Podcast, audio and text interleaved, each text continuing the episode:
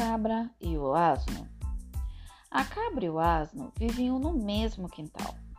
A cabra ficou com ciúmes, porque o asno recebia muito mais comida do que ela. Fingido estar preocupada, ela disse: Que vida sua! Quando não está no moinho, está carregando fardo. Quer um conselho? Finja um mal-estar e caia num buraco. O asno concordou, mas ao se jogar no buraco, quebrou uma porção de ossos. O dono procurou socorro e o veterinário aconselhou: Se lhe der um bom chá de pulmão de cabra, ele logo estará bom. Assim, a cabra foi sacrificada e o asno ficou curado.